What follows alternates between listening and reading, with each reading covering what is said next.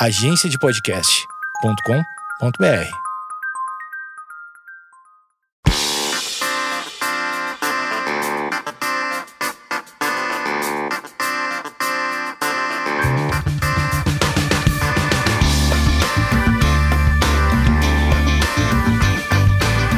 Esquizofrenóias no ar e nessa semana a gente recebe uma pessoa Arthur Rosa Oliveira, ele é cirurgião geral e ele trabalha na linha de frente contra a Covid-19. Eu vou te explicar o que aconteceu. Eu adquiri o vírus da, da Covid e passei apenas por teleconsultas, te, telemedicina, que chama, não sei se, se tiver errado, depois você me, me corrige. E daí, depois de um tempo, eu depois que eu já, já tinha é, passado os sintomas, eu senti um, um, aperto no peito e achei que estava com Covid novamente ou que a minha saturação de oxigênio estava baixa, etc, etc. Acabei indo ao hospital e conheci Arthur, que ele foi o médico que me atendeu. E ele foi muito paciente comigo e, e, e me fez entender uma coisa: aquilo que eu estava passando não era uma. Uh, uma crise de Covid, até porque eu já estava curada. Aquilo é poderia ser uma crise de ansiedade ou alguma coisa relacionada a pânico e etc. Fiquei muito, é, é, muito pense, muito pensativa sobre isso. E, e, foi bem no Natal, acho que era no Natal que eu fui pro hospital. E, e depois falei com o meu psiquiatra. E devo dizer, Arthur, que este sintoma é, que, que eu relatei para você na, no pronto-socorro foi. É, é, ele, ele já é. Agora ele é um digamos, um amigo meu. Eu sinto esse aperto no peito de vez em quando. Eu já tenho um diagnóstico de ansiedade, mas esse sintoma não era uma coisa é, presente na minha vida. E eu acho que, a, eu não sei, da experiência com a Covid, essa sensação de ansiedade ela se torna presente. Arthur, eu quero agradecer primeiro é, sua participação e dizer qual a porcentagem de pessoas que chegam no, no, no pronto-socorro achando que tem Covid e na verdade não tem? Oi, Amanda, tudo bem? Prazer, meu nome é Arthur, pessoal. É, então, Amanda, é, números certos eu não, não, não posso dizer, porque eu cheguei a ver algum trabalho sobre isso também. Mas num plantão seu, você dá plantão quantas vezes por semana? Eu dou plantão é, uma vez por semana fixo e a cada final de semana, a cada 15, né? Duas vezes por, por, por final de semana. E o seguinte, acho eu, né, baseado no, no que eu vejo lá, de 30% a 40% dos pacientes que chegam com sintomas, é, achando que é Covid, lógico, tem algumas coisas de resfriado também, também que aparecem por lá, mas deve ser rolar de 30% até 40% dos pacientes acham que é Covid e, apresenta até sintomas que não competem com, com o que a gente vê pelos parâmetros dos pacientes, saturação, frequência cardíaca, temperatura. Né? Então, dá uma somatizada nisso tudo, assim, sabe? Eu gostei que quando eu fui é, no hospital, você, para humanizar, também disse, eu acho que foi para humanizar, né? A figura, a autoridade médica, é, disse que também, em algum momento de, da pandemia, você já achou que estava com Covid e na realidade não era. Sim, aconteceu comigo estava é, rodando num. Faço residência ainda, né? Uhum. E no ano passado eu tinha rodado em um hospital de campanha. Né? Não, não, de campanha, na verdade. Um hospital referência da Zona Norte de São Paulo. Para Covid. Uhum. Sim. E lá era só atendimento de Covid, toda hora. Pra você ter ideia, no começo a gente não, não chegou a, a ter adquirido máscara em 95 pelo, pelo estágio, pelo próprio hospital, porque estava é, em falta na época. Uhum. E aí, uma colega minha pegou no meio de estágio, um dos chefes pegou também no, no enquanto eu estava estagiando por lá. O outro chefe que acompanhava ele ficou suspeito e eu comecei a apresentar sintomas. E aí, pelos, pelos testes que eu fiz, foram negativos e acredito que foi uma questão muito de ansiedade, que eu sentia dor no corpo, uma fraqueza e tudo mais, só que os dois, eu fiz dois testes de PCR e os dois eram negativos. Então, é, a ansiedade acaba pegando todo mundo nesse momento também, medo e, e receio de pegar essa doença, né? Vamos fazer uma linha do tempo. É março de 2019? Não, 2020. É. Quando tudo começou. Você é, faz residência, né? Como é que é isso? Te escolheram, falaram, você vai para lá, ou você levantou a mão e falou, eu me voluntario para esse desconhecido? Hum, não, a princípio, você diz o hospital. Não, o que aconteceu em março, assim, quando começou a pandemia, ninguém sabia o que era. É, e daí começaram, a, imagino que, que a demanda tenha sido aumentada. Em que momento você começou a trabalhar em pronto-socorros liga pronto -socorros ligados à Covid? Então, é, antes de, de, tudo acontecer, né, da pandemia estourar e tudo mais, eu sempre trabalhei, minha fonte de renda, a princípio, seria pronto-socorro, com atendimento do pronto-socorro mesmo, né? Uhum. E eu trabalhava é, em um hospital em Itapezi e outro em São Paulo, que até você foi atendida, né? Uhum. Então, é, o pronto-socorro do dia a dia e tudo mais, e a pandemia estourou. E as demandas vieram, ninguém sabia de nada, ninguém entendia nada no começo e a gente foi atendendo conforme os protocolos foram vindo, né? As pessoas foram descobrindo que poderia ser feito, que não era para ser feito, enfim. Qual foi o primeiro protocolo? Primeiro protocolo? É. Ah, o Ministério da Saúde só vem quando estiver morrendo, né? Ah, É. Medicações não passar é, corticoide, rezar para não morrer. Era, tinha aquele negócio de só ir pro hospital se tivesse é, falta de ar, né? É, Não venha. não vem ao hospital, não venha. Teve um tempo que a gente ficou, acho que duas a três semanas até, com quase nenhum tipo de atendimento. Tá. E aí depois começou a brotar gente lá, porque assim, antes a gente tinha bastante atendimento, alguns até desnecessários. É, não menosprezando o que as pessoas sentem, nada do tipo, mas bastante gente com diarreia, outras pessoas até só para pegar testado, isso é, acontece, né? Enfim. Dizem, eu, eu tenho uma amiga minha que é casada com uma médica que ela falou que tem um dia na semana que é o dia que os médicos sabem que a pessoa vai lá só pra pegar testado. Procede? É quase isso, é o dia da segunda-feira, né? É segunda-feira, mete uma. Como chama aquele negócio todo mundo? Conjuntivite? Conjuntivite, é um negócio bem comum, diarreia também, é, e assim vai. Então, daí a gente viu que o número de atendimentos diminuiu bastante, e, lógico, foram vindo alguns casos bem complicados, bem difíceis de entender por que estava acontecendo essas coisas, e a gente fazendo o exame que a gente mais faz, e que é de fato necessário para a gente ver esse de gravidade, é a tomografia, né? Uhum. a gente via que os pacientes chegavam mesmo complicados e pioravam e morriam muito, pioravam muito rápido, né? E precisavam de uma assistência e era muito prolongado. É, então, esses primeiros, nos primeiras três semanas foi um pouco diferente, assim, é, esse período. Assim. A gente viu uma diminuição bastante abrupta do número de atendimentos, mas conforme a primeira onda foi progredindo, é, o número de pessoas com suspeita de Covid foi aumentando bastante, mas também se confundia bastante com resfriado, né? Então ficava um pouco difícil da gente saber o que era e o que não era, sendo que o que fazia diferença ali, de fato, a gente descobrir era o teste de PCR. Na época não era liberado pelos convênios, eu trabalhava no hospital de convênio. E Uhum. no Brasil nem tinha, né? Sim. foi uma, uma, uma pequena catástrofe. Esse primeiro tempo, a gente com muito receio de perder paciente assim. Não tinha como se fazer diagnóstico com, com agilidade e rapidez. Era um pouco absurdo isso. A gente só afastava os pacientes e esperava pelo, realizava pro, pelo melhor da situação, que não acontecesse nada, né? Mas, enfim. Quantos anos você tem? Eu, É. 26 anos, 26 anos! 26 anos. Meu Deus, é uma, um bebê. Você tá lá no, na- no auge da sua juventude, não combinaram com você essa coisa da pandemia. Você sentiu medo, sentiu assustado? Enquanto ser humano mesmo, você falou assim: nossa, o que, que vai acontecer com o mundo?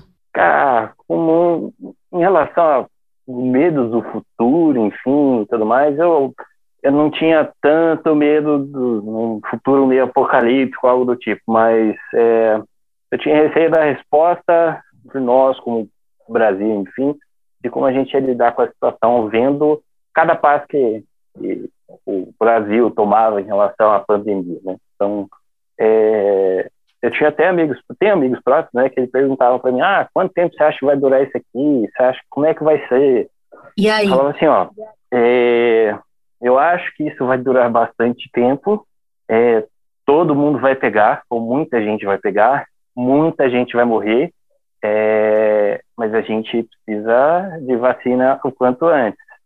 Essa era a minha previsão e acabou se concretizando, infelizmente. Né? Mas isso, eu não eu sempre fui um pouco mais pé no chão enquanto a, a certas coisas, acho eu, né? Enfim, baseado mais em o que tem de ciência, é, estudos e tudo mais. Daí, beleza. É, beleza é ótima, nunca tá beleza. Mas você. É, daí teve esse, esse primeiro, primeiro contato. E eu lembro que no começo tinha aquelas coisas impressionantes, falta equipamento, igual você falou. É, a gente, a nós leigos, a gente nem sabia o que era uma PFF2. Hoje a gente sabe, sabe que, no, que não se usa, é, que não é correto usar a máscara com válvula. A gente aprendeu bastante coisa. O que que. É, em que momento momento vocês começaram a. É, é, eu via na TV, tipo, antes de chegar aqui na China, aquela coisa, e, e, e também outras, outras epidemias que as pessoas estavam sempre com vestidos parecidos Chernobyl, um negócio de astronauta, assim. Você chegou, é, você já usou esse tipo de equipamento? Você usa esse tipo de equipamento? E qual é a dificuldade com esse equipamento? Você fica suado? Dá para ir no banheiro? Ó, no começo, vamos lá, eles vinham todo com um protocolo de usar uma, uma roupa, né, que a gente chama de, o pessoal chama de capote cirúrgico, até... Tipo um vestido. É um vestidão, assim, digamos assim. É, usar até duas, uma por cima da outra, duas, três toucas, uma máscara comum, uma máscara PFF2, é, duas luvas, ProPé, que é um, uma proteção no pé, era uma loucura no começo, né? Que a gente viu os protocolos chineses e tudo mais. Isso o pessoal usando na UTI. Tá. Antes, é, o contato que tinha antes era dificilmente a gente usava em 95, né? A PFF2, enfim. É, era mais com pacientes com, com suspeita de alguma doença é, contagiosa pelo ar, como tuberculose. E era bem momentâneo, assim, entrava no quarto do paciente ou perto do leito da UTI. Até para os médicos esse negócio de N95 não era comum? Não, não era comum. É, é, é, um negócio que era bem, não era muito indicado, não é indicado para quase, não, não, muita coisa, né? Era mais tuberculose que a gente via, porque uhum. era o que tem comum aqui no Brasil a princípio, né? É, e em relação a, a usar roupa cirúrgica e tudo mais, isso aí acaba pegando no dia a dia por conta do centro cirúrgico, né? Mas eu cheguei a fazer atendimento com um certo protocolo assim e é horroroso. Você se soa bastante, tem que ficar com ar-condicionado, só que o paciente também sente o frio, chega uma hora que você não aguenta mais, você não consegue respirar direito. No começo, eu, eu usava máscara com frequência, né, no centro cirúrgico, então eu estava certo acostumado, só que em 95... Ela veda, né? É, e você tem que falar bastante com os pacientes, explicar tudo, e às vezes fica um pouco ofegante, pelo menos no começo. Agora eu já estou acostumado, né? Também, um ano e meio, quase dois, enfim.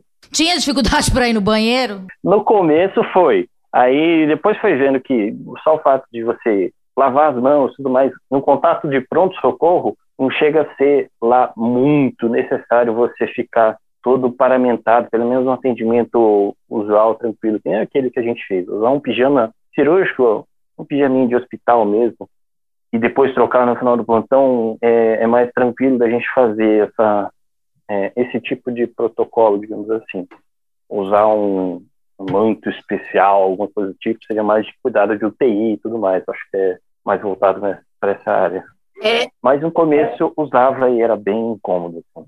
Coincidentemente, coincidentemente, existe uma enfermeira chamada Amanda Ramalho que ela é uma enfermeira gaúcha e ela foi capa da, da New York Times e ela chama Amanda Ramalho. Por que eu sei? Porque eu sou meio estranha e eu coloco Google Alertas para quando aparecer o meu nome em algum lugar. Então ela, então apareceu para mim. E essa moça, ela ela trabalha aqui, ó, a enfermeira gaúcha Amanda Ramalho é uma das de profissionais que atua, ela atua no na UPA de Pelotas. Tem uma foto dela que ficou icônica na, copa, na, na, na, capa do New York Times, que ela, tipo, toda marcada da máscara. E isso aconteceu, isso bem no começo da pandemia. Então, é, eu sempre recebo é, updates sobre ela, porque ela é minha xará. Eu acho que isso foi uma das imagens que mais chocou, assim, sobre é, a, a, questão da máscara, né? E pelo menos para mim, né, que fico pensando, nossa, eles não vão ao banheiro, ou sei lá como é que faz, né? Porque, tipo, se você usa duas luvas, uma luva já é difícil. Eu já vi que vocês têm toda uma técnica, né? Ainda mais galera da cirurgia, para tirar a luva é todo um. É uma coreografia, né? Não é qualquer pessoa que consegue tirar uma luva. Procede? Procede. E colocando duas, deve ser mais terrível. É, fica bem estranho, dependendo da situação, fica muito apertado, incômodo, mas uma coisa que aconteceu bastante, até tinha bastante foto de colegas meus, pessoal da área da enfermagem, fisioterapia também, gente com rosto marcado por conta de máscara. No começo eu também sentia, lógico, a gente usava, a gente usava até um pouco da, da N95 certos casos de cirurgias, mas machucava bastante o pessoal, imagina o pessoal da UTI. Sim. Que tem que ficar usando isso aí o tempo todo. Só pra você ter ideia de como isso foi incômodo e mudou um pouco minha vida. Eu ia pra academia, né? Tomava dois a três litros de água por dia, pelo menos. E durante o pontão eu tomava também água, né? E Sim. no começo parou tudo porque eu não tinha receio de tirar máscara, não, não dava pra ficar tirando máscara toda hora ou bebendo a água, enfim. Tinha até medo de pegar por conta disso também. Só sei que eu não consegui ajeitar isso até hoje. Você parou de beber água? Porra, zero, quase zero água de, no, no, durante o plantão. E também você não tem tempo para ficar fazendo durante os, os picos de atendimento, assim, esquece necessidades fisiológicas. Ah, é? O médico não vai no banheiro? Segura até o final, dependendo da situação. Gente, e, e, e para lidar com é, a, ansiedade das, dos seus familiares. Imagino, a minha irmã, ela fez biologia, ela é citogeneticista, não sei o que é isso, mas me parece alguém que, que lida com genes. E, e ela, no começo da pandemia, ela me falou que ela poderia ser escalada para trabalhar em alguma coisa. Como é que. Daí eu já fiquei, né? Nossa, minha irmã Hoje ela nem mora mais no Brasil tal, mas eu fiquei com medo, né? Os caras vão chamar minha irmã, tipo, um exército, né? Como é que foi a sua família receber é, essa notícia? Tipo, não, eu vou lá, eu, eu vou dar plantão é, no, no, hospital de Covid e etc. Deu um medo? Deu, deu. Meus pais, meus familiares, é, vós, tios, enfim, é, ficaram bastante assustados com, com essas coisas, né? É, por exemplo, eu tenho um irmão que é ortopedista, né? E uhum. ele acabou tendo que atender no começo, porque o atendimento ortopédico sem ser de pronto-socorro tinha fechado. Ele não atendia só ah. pronto-socorro. Mas daí, beleza, só uma pergunta: se a pessoa quebrasse a perna, não ia, não, não atenderia? Não, atenderia. Só, só que como o dia a dia dele não é só pronto-socorro, uhum. aí ah, ele ficou um pouco defasado enquanto trabalho. Sim. Então ele teve que atender um pouco de Covid durante um tempo, né? Uhum. E aí minha mãe, imagina, mãe de dois médicos, um ainda em formação, ou seja, o, o ganha-pão dele é pronto-socorro, trabalhar com Covid, o outro ainda tinha alguma coisa a mais, né?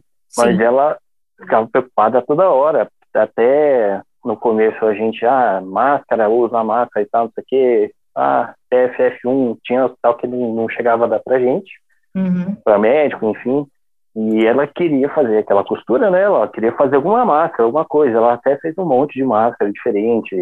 Até trouxe uma, uma N95 para ela dar uma olhada. Ela não sabia de todo o processo de manufaturamento da, da máscara. De quantas camadas? É, ela fez o possível e o impossível para tentar me proteger e ficava me ligando todos os dias é, para ver como é que eu estava, como é que foi o plantão, se eu estava bem, se eu sentia alguma coisa ou não. Eu estava morando fora de casa também, né? Então, é, acho que foi mais difícil para minha mãe em si do que pro resto da família. Pelo menos eu, eu vi isso mais com o comportamento dos meus pais, né, no caso, né? Meu pai também foi mais ficava preocupado, mas minha mãe expressava mais isso. Mas você teve que. Você, você morou, ficou fora de casa por causa do vírus? Porque também tinha. Teve isso, né? Médicos em hotéis, etc. É, não, eu tinha acabado de mudar. Ah, é, pela residência entendi. mesmo. Eu tinha mudado para ficar perto da, do hospital, né? Não sei se foi sorte ou azar, mas enfim. É, eu fiquei morando longe deles, de casa, né? Eu mudei Sim. em fevereiro e estourou em março aqui, né? Pode crer. Daí eu fiquei quase três meses sem ver ninguém. Isolado da minha família, enfim. E teve aquele momento emoção que passa, passa no Fantástico? Que é aquele momento que você encontra família e tudo bonito e, e agora, tipo, seus pais vacinados, essas coisas. Não, é. Agora eu tô muito feliz com eles vacinados, enfim. Estão vacinando ainda, né? Vai tomar a segunda dose, mas só de reencontrar eles foi uma coisa muito boa. É, mas assim, é, foi ruim, muito ruim ter ficado longe de todo mundo. Até fiquei longe do meu irmão, que tem dois filhos agora, né? Mas, apesar disso, eu consegui manter contato por conta de telefone e tudo mais, né? A gente começa a falar todos os dias, entendeu? Então não foi de tão ruim assim ficar longe deles durante esse tempo que a gente se aproximou mais apesar da distância. Mas de fato, quando a gente se encontrou foi foi fantástico e uma certa foi eu quase chorei no dia. Foi foi bom. Depois que teve esse momento que a sua mãe fez as máscaras e a- daí começou a aquela história do tratamento precoce. Chegaram pessoas pedindo a tal da cloroquina pra você ou isso é uma lenda? Essas pessoas não existem. E como é que é? Eu, eu cheguei agora no no, no, tô no- eu tô, eu sou uma Amanda muito séria e agora eu eu tô meu PCR deu positivo, eu quero uma cloroquina. Chega a esse tipo de coisa? Hoje hoje é mais difícil, Tá.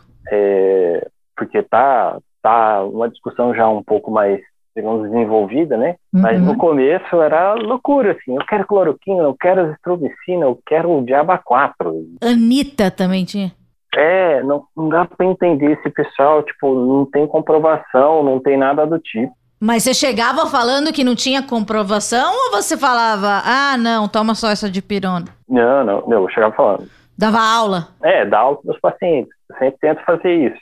Alguns não aceitam, ficam muito nervosos comigo, mas enfim, eu acabo não dando esse tipo de medicação, porque não quero comprometer a vida do paciente, sendo que não tem comprovação. Tudo tem que a gente dar para o paciente tem que pesar risco-benefício. Cloroquina precisava de, de um acompanhamento com um cardiologista também, não é uma medicação que você dá como se fosse um anti-inflamatório, uma dipirona da vida. Fora também o uso de antibiótico como a azitromicina. Tudo bem que até então não havia uso, necessidade de uso de receita para comprar, comprar, eh, comprar azitromicina, apesar de ser um antibiótico, mas mesmo assim, eu não acho interessante as pessoas tomarem medicação como se fosse água.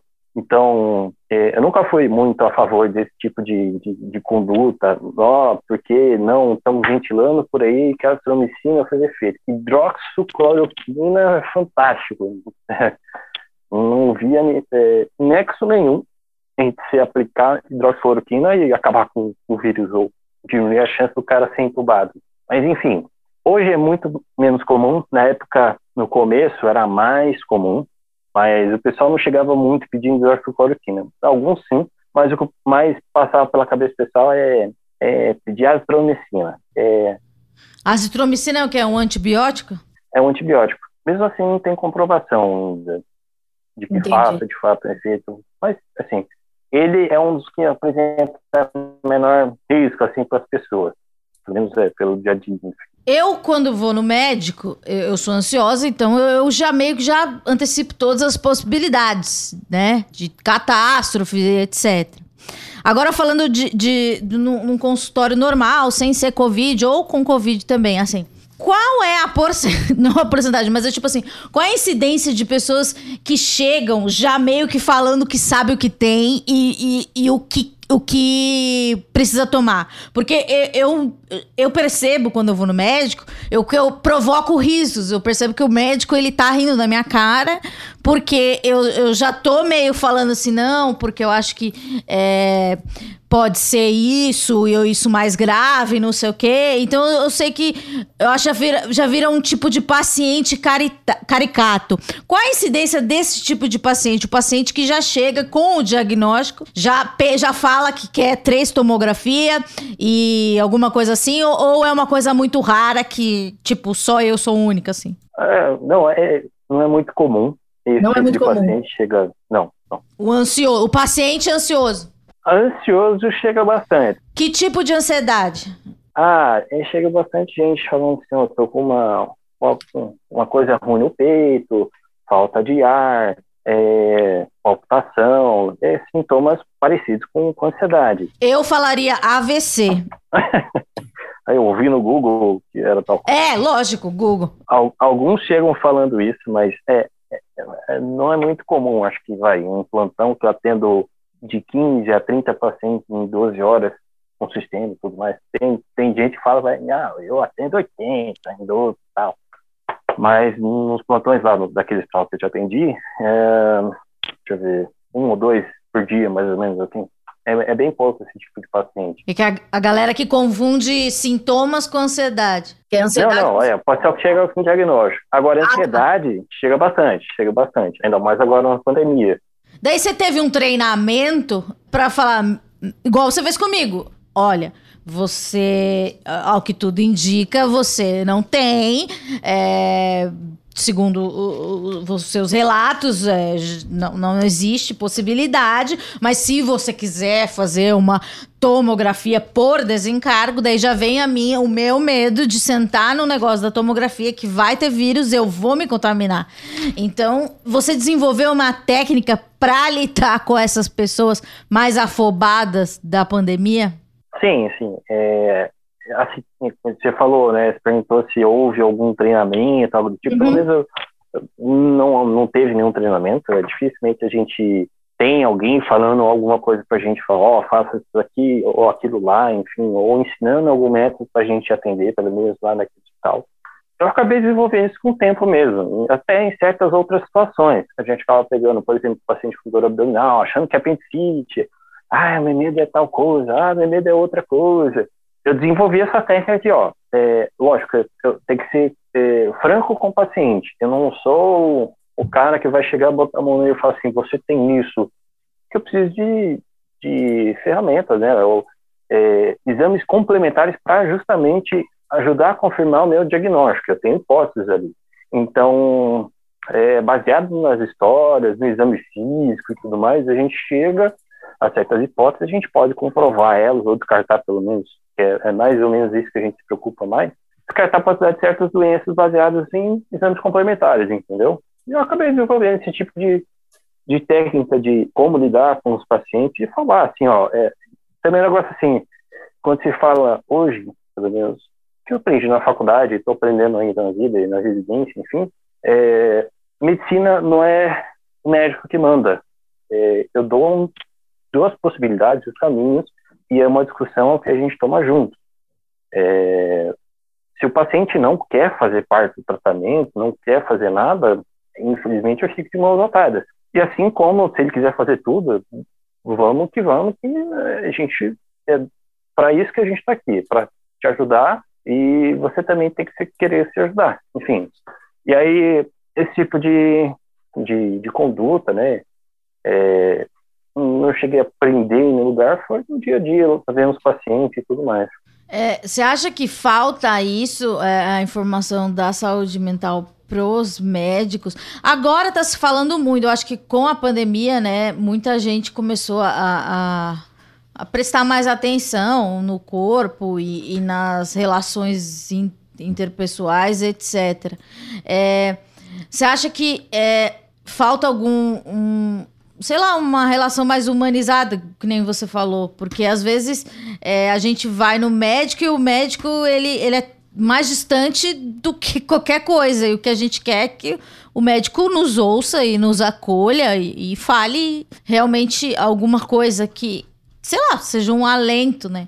É, existe essa preocupação, você acha, agora que você é mais jovem, você percebe que, que as pessoas que estão na faculdade agora ou que já já esse recém-formados eles têm mais preocupação com isso? Eles não são tão pragmáticos quanto os médicos mais velhos? Ó é, na faculdade desde o momento que eu entrei se fala de atendimento humanizado enfim lógico que acho que o atendimento ele deveria ser não precisaria colocar esse humanizado depois porque nós somos humanos e deveríamos agir dessa maneira né Uhum. Mas é, desde que eu entrei na faculdade, isso é batido toda hora.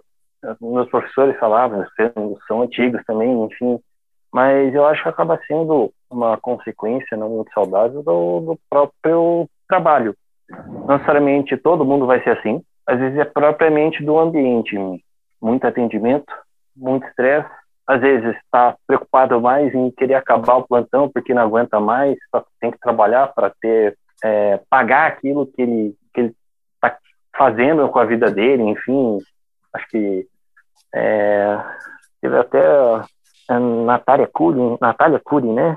É, ela falou uma vez lá que muitos médicos são muito endividados e isso trabalha, trabalha, trabalha, trabalha e essa carga horária gigantesca para poder pagar tudo aquilo que ele está ostentando faz ele virar uma pessoa fria, porque ele está vendo a objetividade ali. Ah, tem, o paciente tem isso e é isso aqui. Uhum. É, não senta lá e conversa com o paciente.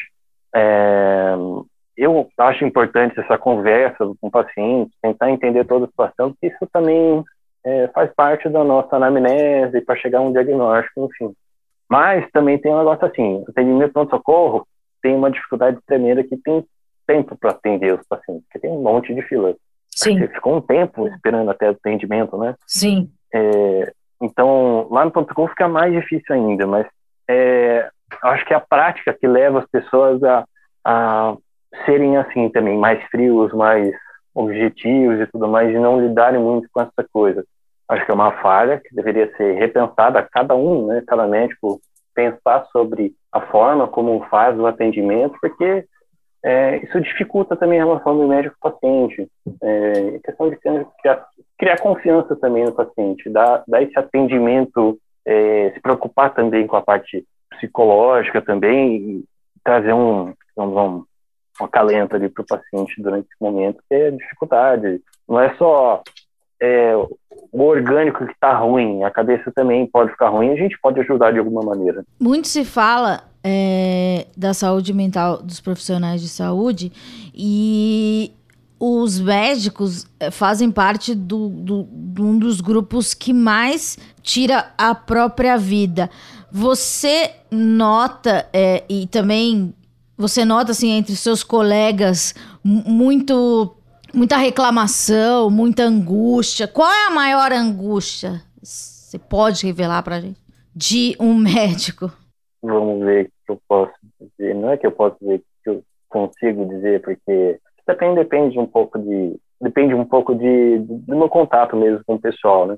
É, tem essa questão da carga horária, enfim, é, de você estar tá lidando com situações horríveis de vez em quando, né? Lógico que não é todo dia, graças a Deus, senão a gente estaria ferrado mesmo.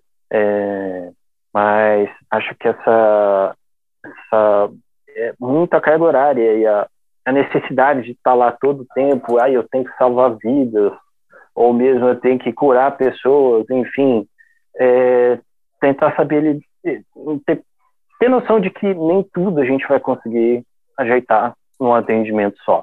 É, também, quando a gente fala de.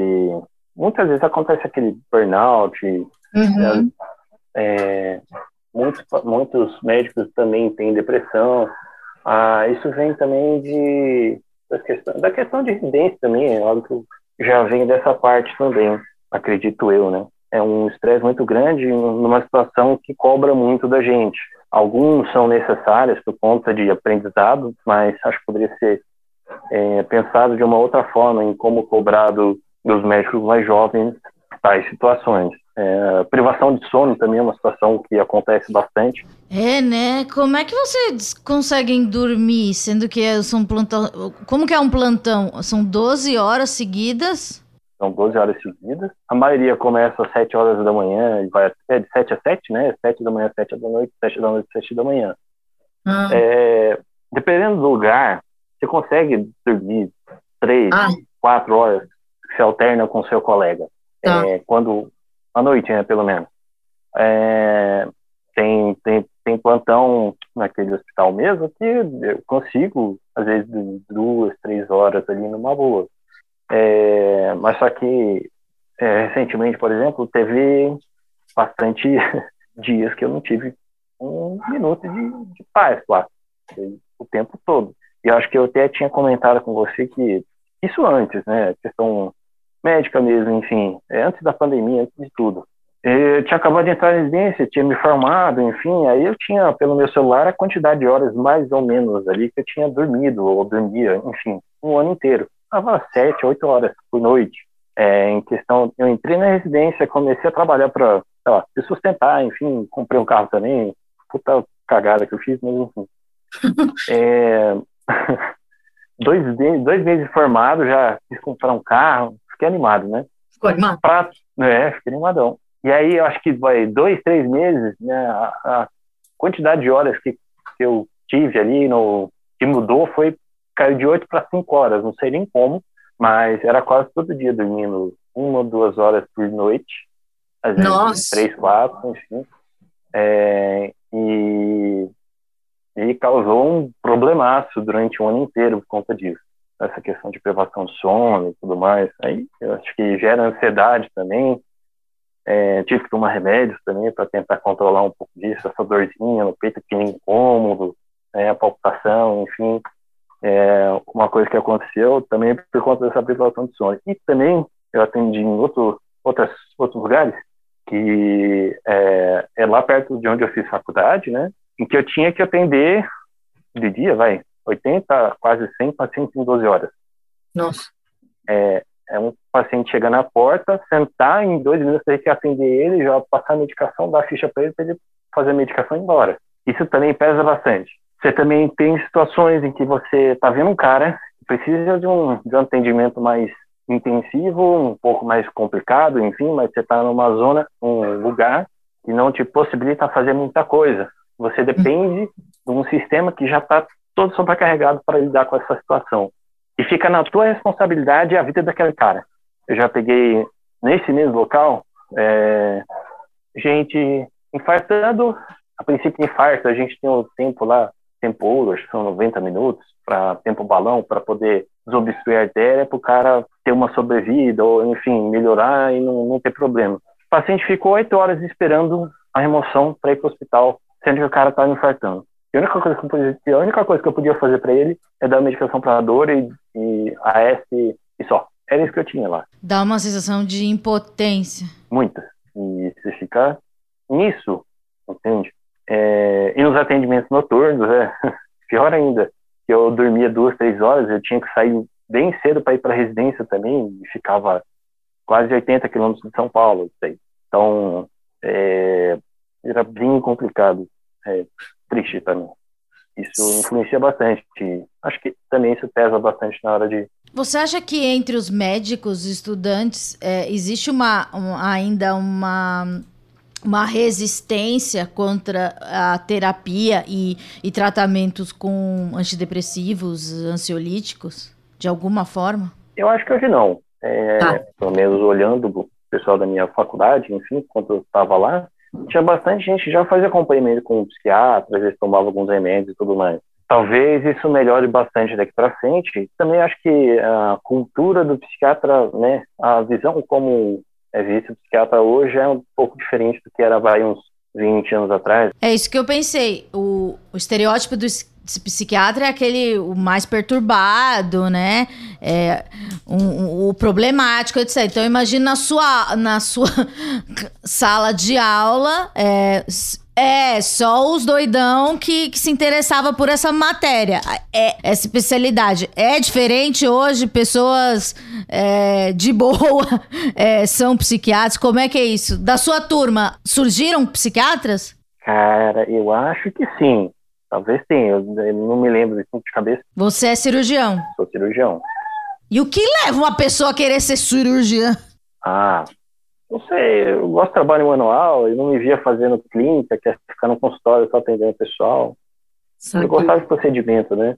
É, eu tentei fugir da cirurgia durante um tempo, mas, enfim, é, a vida me levou e eu não consegui abandonar essa situação. Mas voltando à psiquiatria, você, é, naquele momento que vocês são todos jovens lá decidindo o que você, o que vai, o que, que vocês vão ser para sempre, você, é, qual é o, a especialidade que desperta mais interesse, você acha assim, atualmente? Ah, cirurgia, quase sempre é cirurgia, porque a cirurgia tem a questão do trauma, é, ver acidente, as coisas mais cabeludas possíveis.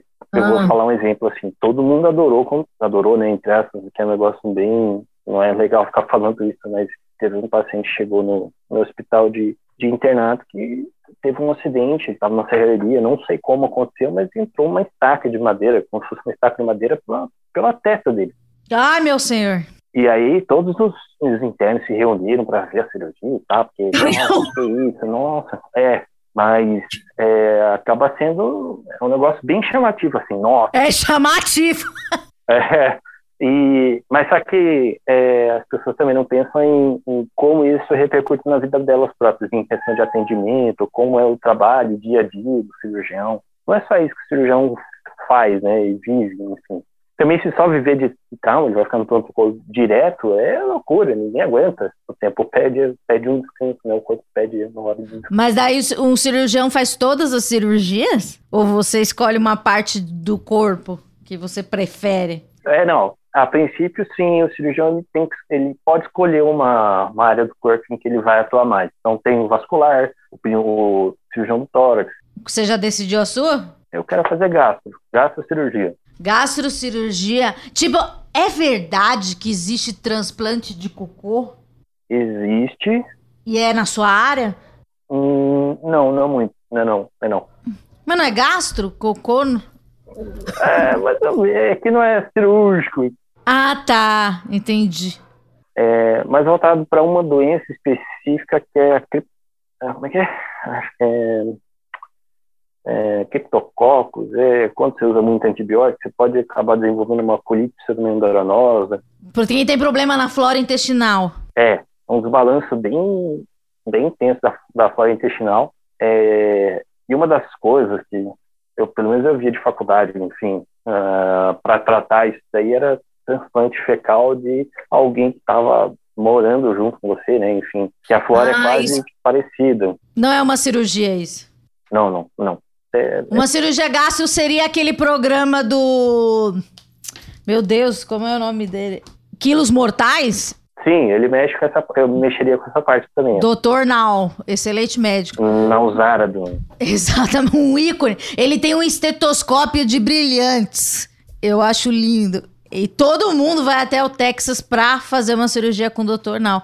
Então é isso. Você quer isso, desse, é esse lado, pra, pra gente que é leigo. Parte de gastro mexe do esôfago até vai, o ânus, digamos assim, Tá. Sistema digestivo. sistema digestivo. Tudo está envolvendo ali sistema digestivo ou cirurgia. E falta quanto tempo pra você se tornar um cirurgião gástrico?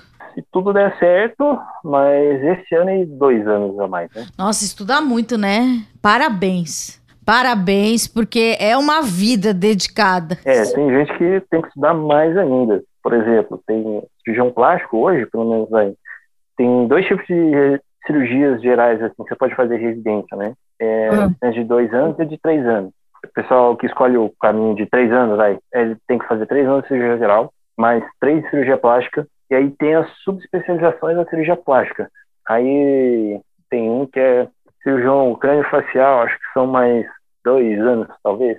Eu imagino quanto tempo de estudo os caras têm que ter para virar E- um, um puto especialista. E a gente fica rindo da cara do, do Dr. Hollywood, né? Ele é um cara estudadíssimo. É, então. meio, meio, meio polêmico, mas ele tem, tem o seu, seus méritos aí também. Pô, muito legal. Obrigada você que me atendeu. E ele falou que gostava de podcast. Daí eu falei, ah, eu tenho podcast também. E daí, daí eu saí já falando, meu, não tenho nada, é, tá tudo bem, não sei o quê. Daí ele falou que gosta do Jovem Nerd. Eu fiquei um pouco ciumada, mas tudo bem, né? O Jovem Nerd tá aí é, desde sempre. O Não Salvo também, você gosta. Eu falei, ah, tudo bem. O cara gosta dos famosos. Ó, quando eu te atendi lá, por conta de máscara e tudo mais, eu nem, nem reconheci de fato, né? Você falou que ah, podcast, falei, nossa, que legal, eu vou, vou procurar para ouvir e tal. Aí quando eu vi que era você, eu falei, nossa, eu atendi uma famosa. que horror. No Natal, olha só que, que Natal horrível. É, não, é, foi, foi bem legal ter te conhecido lá, foi um papo legal pra gente bater lá também. Foi, foi, você me acalmou. Me disse, falou, meu, muitas pessoas. Daí eu gostei que você falou em primeira pessoa. Você falou, eu também já achei que estava com Covid. Eu falei, achei humanizado. Bom, obrigada, doutor Arthur. Espero te encontrar em breve no pronto-socorro. E parabéns pelo seu trabalho e obrigada pe pela, pelo bate-papo informal, né? Porque aqui também não é o café da manhã, né? Aqueles podcasts sérios. Aqui é só pra, pra gente entender mesmo, é, falar de maneira leve sobre assuntos pesados, mas eu acho que ficou é, um Ficou, ficaram bastante lições aqui para audiência. Obrigada e é nós. Valeu por tudo. Valeu, eu que agradeço aí pela oportunidade. É isso aí, gente. Semana que vem a gente volta e paz nos estádios.